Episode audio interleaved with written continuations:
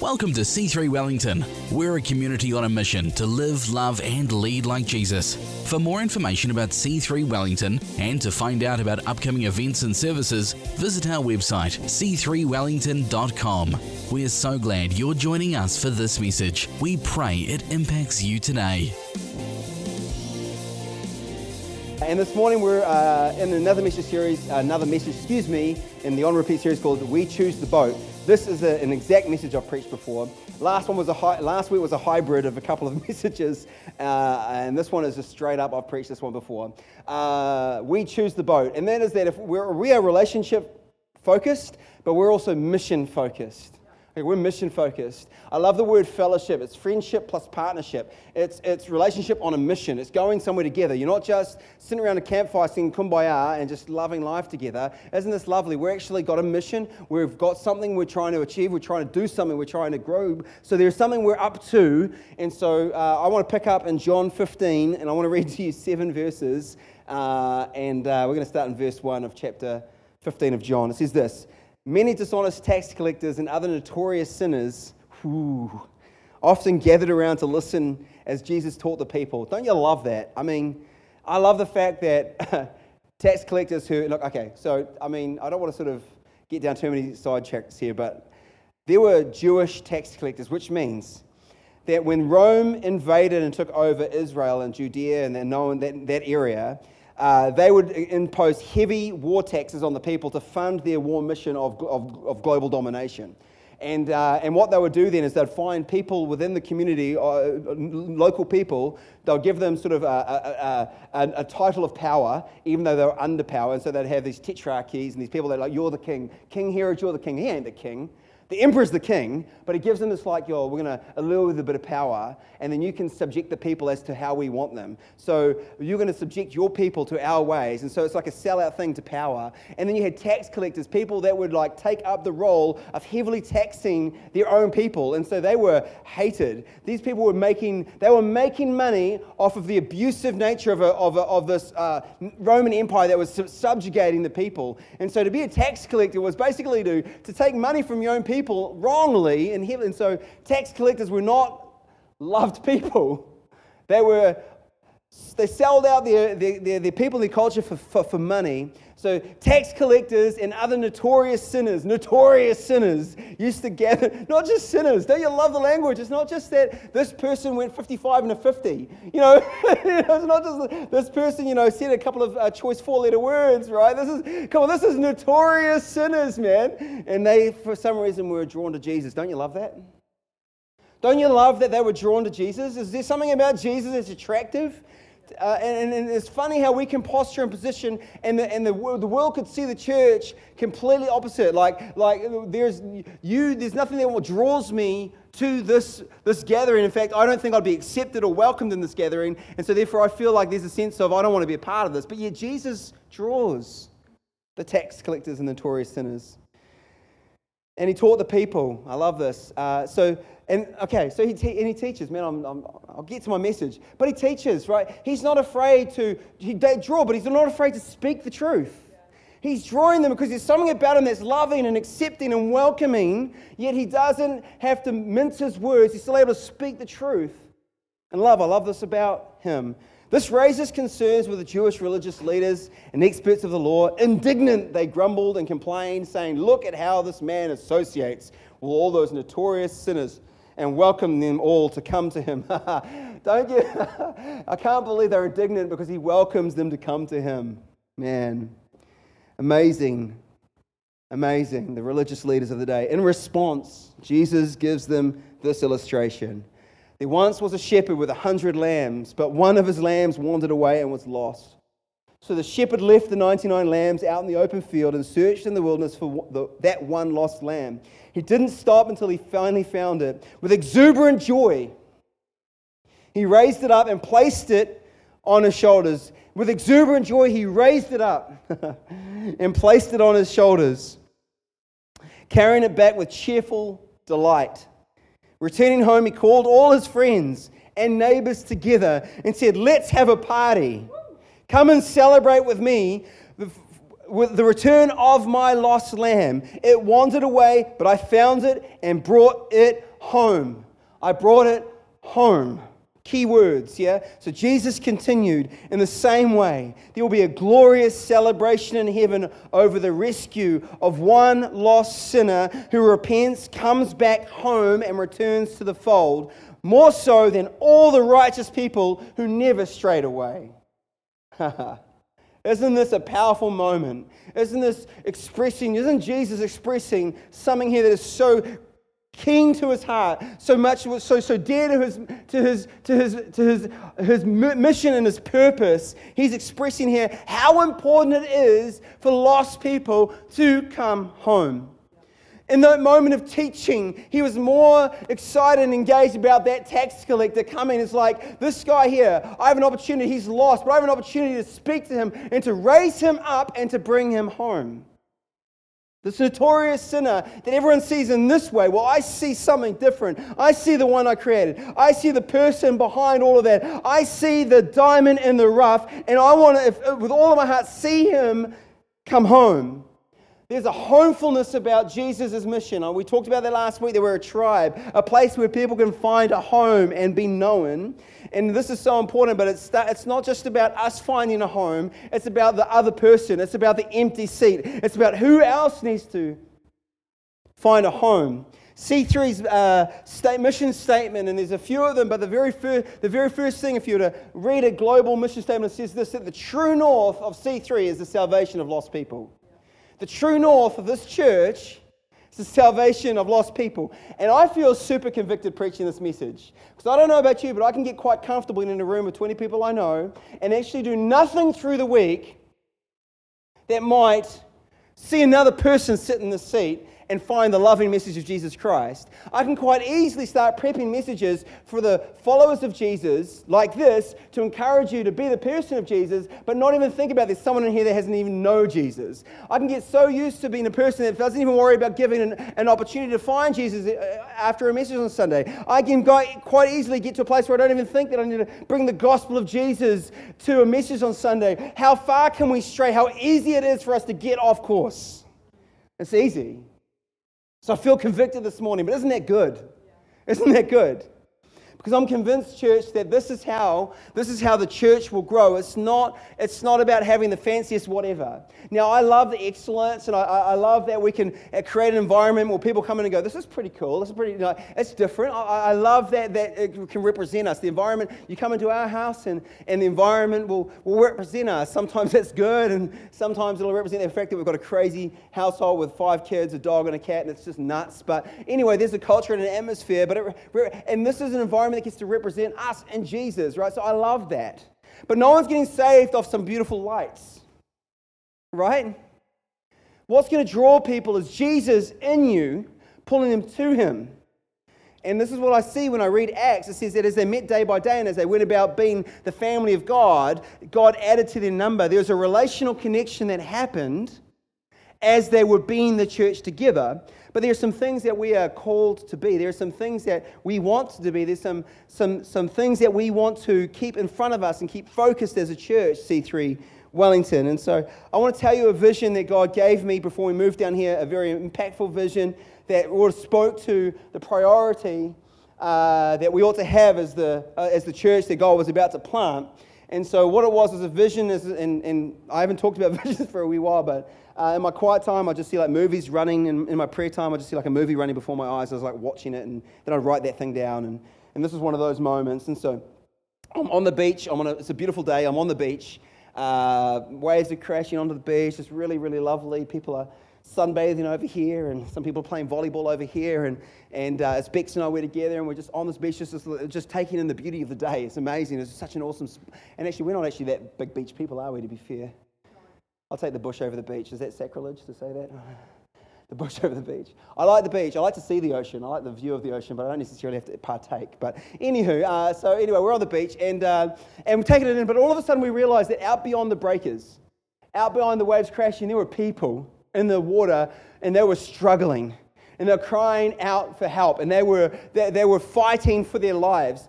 and we're like, all of a sudden, this moment of beauty and like splendor turned into a moment of, of oh my gosh, we've got to do something about it. And as we, as we think, what are we going to do? We see on the beach, in the sand, just the nose of a dinghy sticking out of the sand. And so we start frantically digging up this dinghy, digging up this dinghy so that we can get it out of the sand, so we can put it in the water. And we row out, and Dixon and I, we start pulling people into the boat, and as many people as we can, and we get back to shore. And there's another dinghy, and, and so these people start digging out that dinghy, and, and, sending, and before you know, we got people going out trying to rescue as many people as possible. And as we're doing this, and we're realizing we're, we're like, there's a sense of urgency about what's going on here. There are people's lives at risk, and we turn around, and there's still people like lying on the beach and playing beach volleyball and completely oblivious to the carnage that is happening beyond the breakers.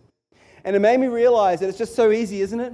It's so easy in life to get to a place where you're oblivious to the destination of someone's eternity. That we can be completely oblivious to the fact that people's lives, we're not, we're not, we're not just talking about come and be a part of a community here. We're talking about eternal salvation. We're talking about life and death. This is massive, right?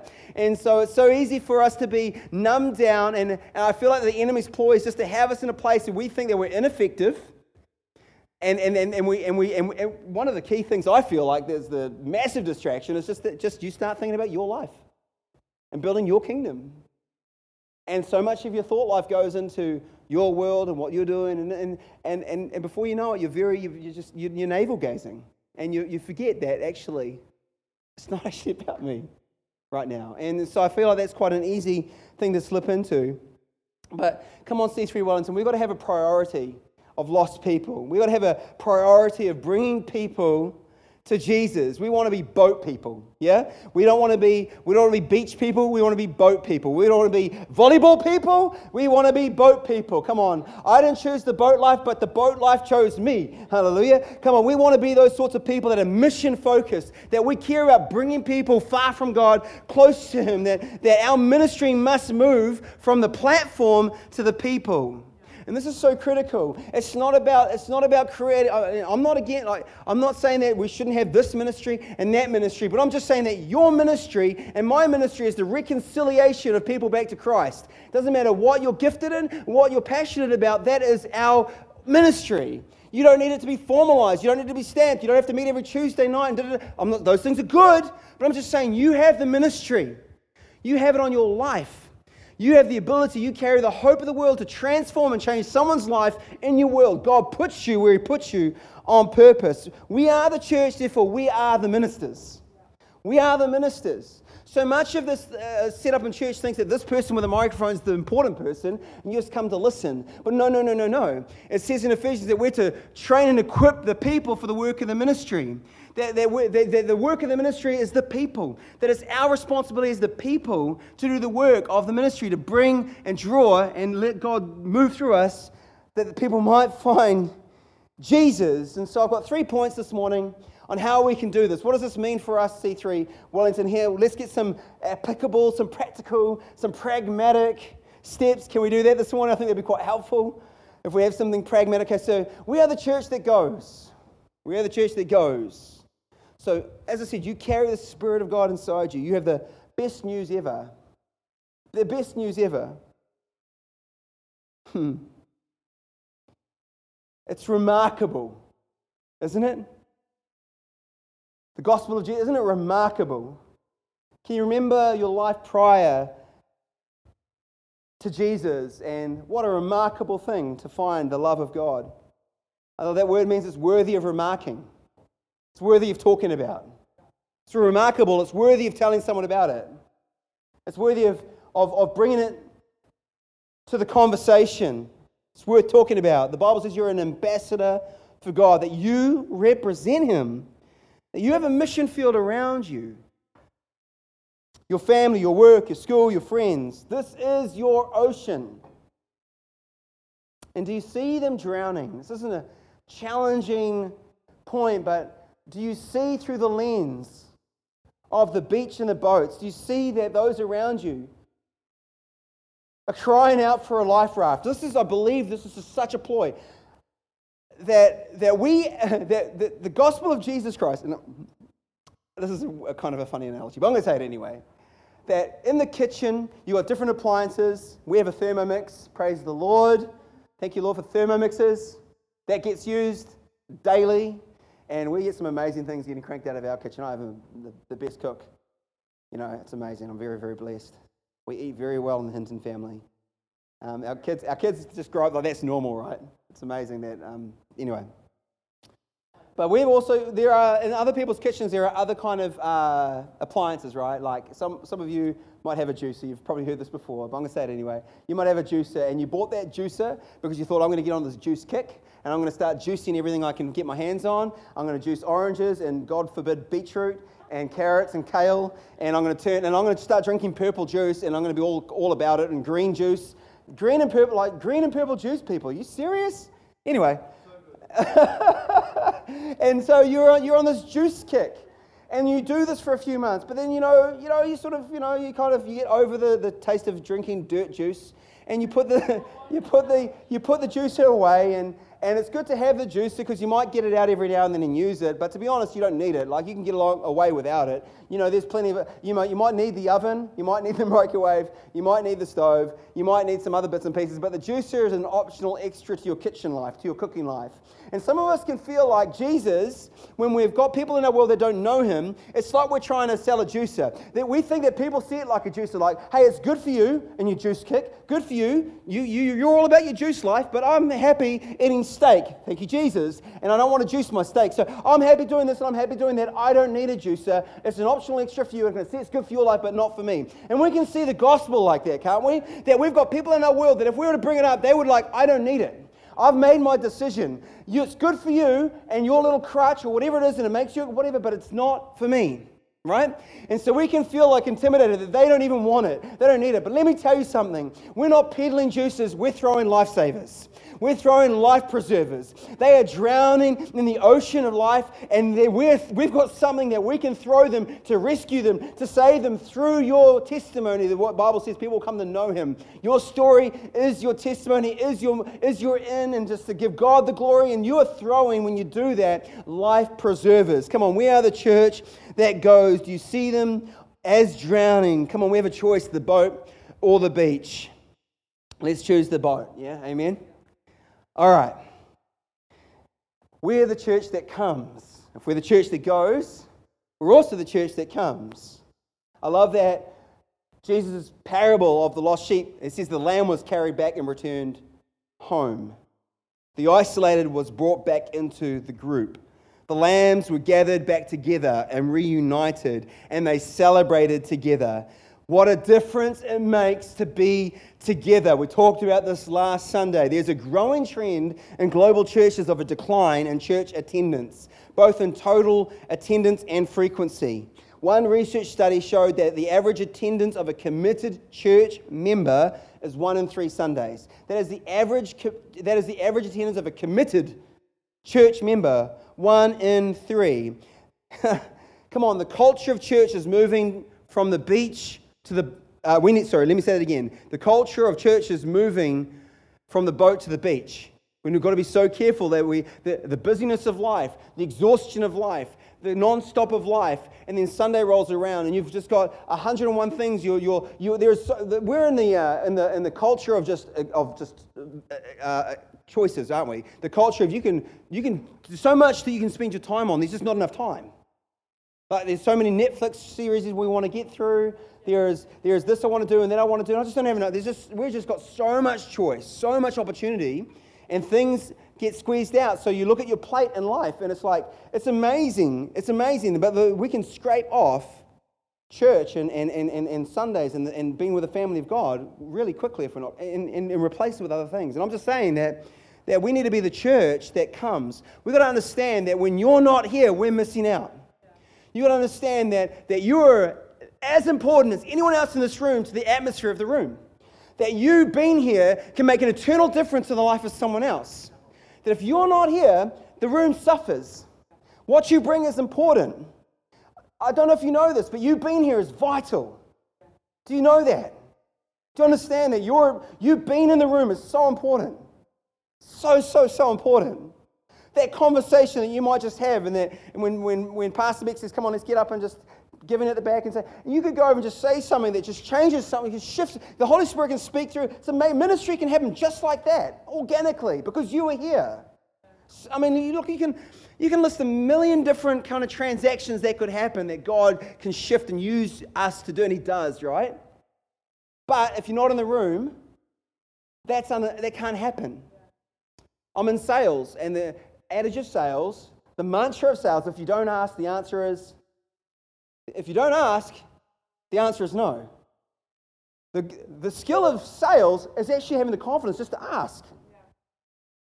And be okay with whatever response. They're not rejecting me, they're rejecting the, the opportunity of the product or whatever it is, the service, whatever it is that, and then it's not even a rejection. It might be just I'm unsure. I need, I've got some, I've got some things I, I need a certainty about. But if you don't ask, you don't know.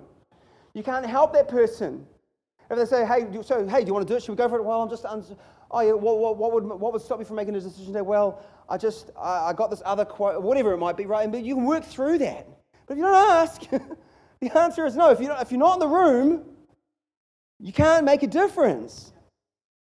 I want you to know that in C3 Wellington, you are the, as the, just as much, you're as important as any other person. It doesn't matter if they're up here, here, everyone has a part to play. And I want you to see that. I want you to come on a Sunday going, you know what? I have a part to play this morning. I'm just not an attendee. I'm not just here to sit in a seat. I'm coming to bring something, and I can shift the atmosphere, and I can change someone's world, and the gospel of Jesus can shine through me in very practical ways, just about you being you. So important. You know, it's, um, it's, it's, a challenge, it's a challenge to know how to lead out Sunday culture as far as we don't want to be berating or, or calling people to, to feel, you know, like we don't want to create condemnation and things like that. But, uh, but at the same time, we want to call you to, to, to a culture that and, and get you to understand the importance of it. Like, understand the importance of you being here. Being here when we kick off. Like, you know, it's, it's, it's, it's, I feel like this is like a hard one to talk about, but like, we got 10 o'clock prayer. Be a part of it. Service starts at 10:30. Be here a little bit earlier. Get a chance to say something to somebody. Get ready to come in. Be ready on the front foot for the first song. That stuff matters hugely. Now, look, grace for everybody, right? I'm just glad you're here, right? Like it's not like, oh, I can't believe. No, no, no. I'm glad you're here. But come on, if we if we if this matters and it matters, I want to resharpen, just get you to refocus on what your life can do in the environment of a Sunday. It's so important. You matter, my friend. You've been here, honestly, someone could end up saying yes to Jesus. Just, be, oh, it's just so, mm, oh, I can go on, but you get the point, right? Can I? It's like, you know, they, they rate torches, like headlamps, because, uh, you know, I know headlamps, but they rate them by lumens, okay? Another way they rate, rate them is by candle power which is this light coming in from this head torch is if you would have this many candles, that's how many candles it would be lit up, right? And so I'm just saying that every one of us is like a candle, right? And we just get, it just gets brighter and brighter and brighter, the gospel of Jesus Christ, as we bring our light into this place. I'm convinced that Sundays are still the place where people meet Jesus. I'm still convinced that, the, that Sundays is the opportunity for people to find Jesus and find a home. I'm convinced that this is it's not the only place, but it is definitely um, it's got to be priority for us.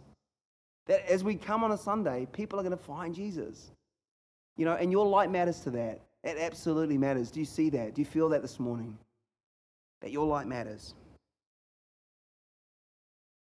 By the way, one candle power is 12.5 lumens. You can write that down. All right.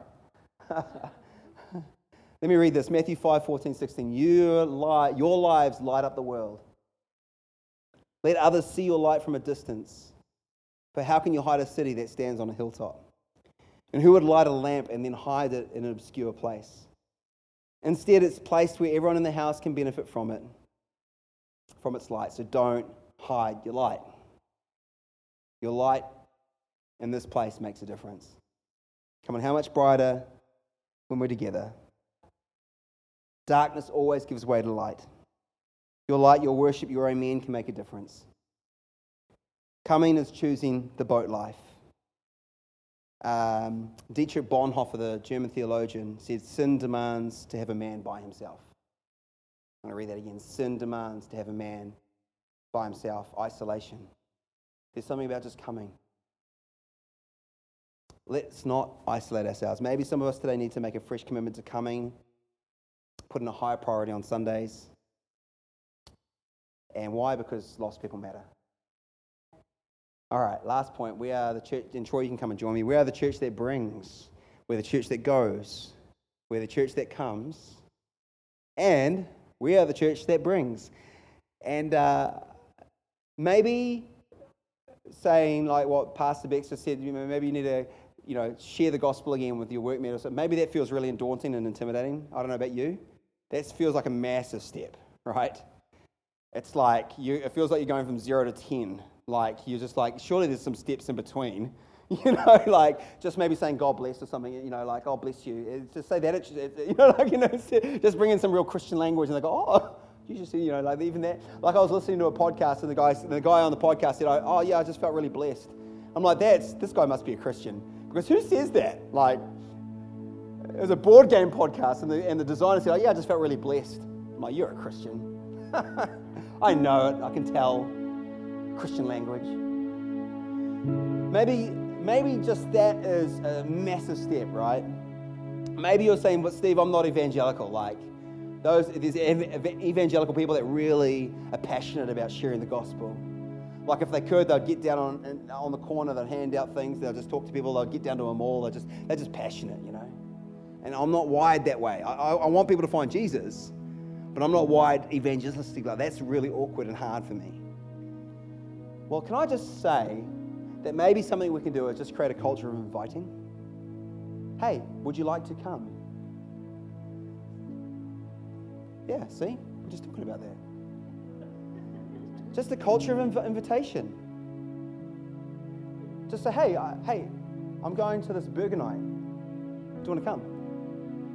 Some, some, some of the crew from church. I'm going to Simon and Sierra's for this cruise night. It's a pumping atmosphere. They have an amazing little dog. They love the dog. Do you want to come? What do you do? Well, we just we unpack the message on Sunday. We hang out. We you know it's it's, it's, it's yeah, man. Do you want to come to church camp and, and do some Zumba? No, maybe that's a stretch, but you know. Just a culture of invitation.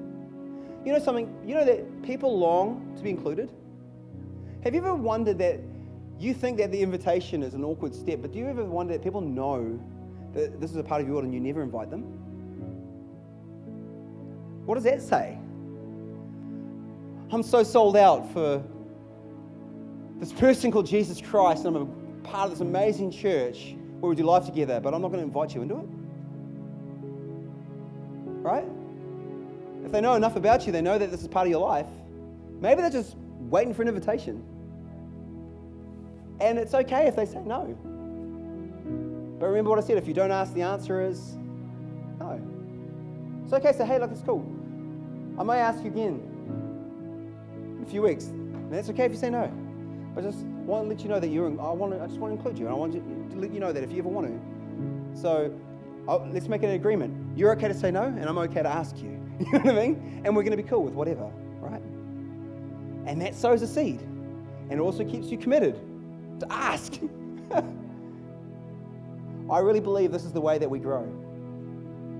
I really believe that the way that we grow as a church is invitation and inviting people.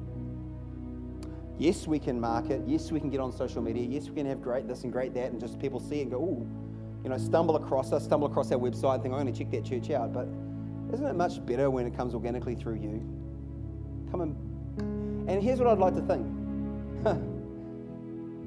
As I said about, you know, apathy can, we talked about revival starting with us, and apathy can creep into lives. It's true, it just happens, right? No, no, no condemnation, it happens to all of us. But there's something about you inviting and knowing that your uh, friend or work colleague or something is coming. What does that do to your Sunday? You're going to be here on time. you're going to make sure you've got a reason. You've got a, you, you've got you've got some buy-in. You're caring. You're invested. Isn't it incredible? You're hoping like heck that that guy preaches a decent message. And that the worship team does an all right job, and you're just like you're invested. You're like, come on, come on, team, let's knock it out of the park today. Let's make it great because my friend's here. because it matters to you, because it matters to Jesus. This is how we grow. This is, this is how this church goes forth and be, be the church that God's called us to be, that we become boat people, that we become those that go. They're those that come and those that invite. Right now, who is it in your world that God has placed you by them and next to them, and you can say, hey, do you want to come to fill in the blank? Maybe it's Sunday. Maybe we, we want them in the room, but maybe there's some steps before that. Maybe it's just, do you want to grab a coffee? Let the Holy Spirit guide you. Here's what I would say if we decide we want to cooperate with the Holy Spirit, you're going to get put in situations to draw people to Jesus. That's the bottom line. Because Jesus is all about that lost person. The Holy Spirit is all about what Jesus is all about. When you start cooperating with the Spirit of God, you're going to be put in situations to invite. You're going to be put in situations to share. You're going to be put in situations to speak encouragement and life and, and truth. And God's going to use you as we put ourselves out there to be used. It's just going to happen. If you say, God, what do we do today? It's, it's, I, I feel like this is like if you, it's the same with finances. I don't think there's ever a time that when you say, God, in a moment, what would you like me to give? He's like, no, I don't want you to give today. I don't want you, there's nothing I want you to know. Often he's going to say, I want you to do, do this, do, because he wants us to be those that he can pour through. He's looking for people that he can pour through. The Bible says that the harvest is plentiful, but the workers are few. Uh, there, it's not a juicing. This is not juice. This is lifesavers. This is the harvest is plentiful. There are people there searching, hungry, more, now more than ever going through COVID and lockdown and mask and all the things that we're doing right now, and, and, and freedom's getting taken and things in an uh, upheaval. And do I have a job? And more now than ever, people are searching for meaning and searching for what is this all about. And you carry the answer. I carry the answer.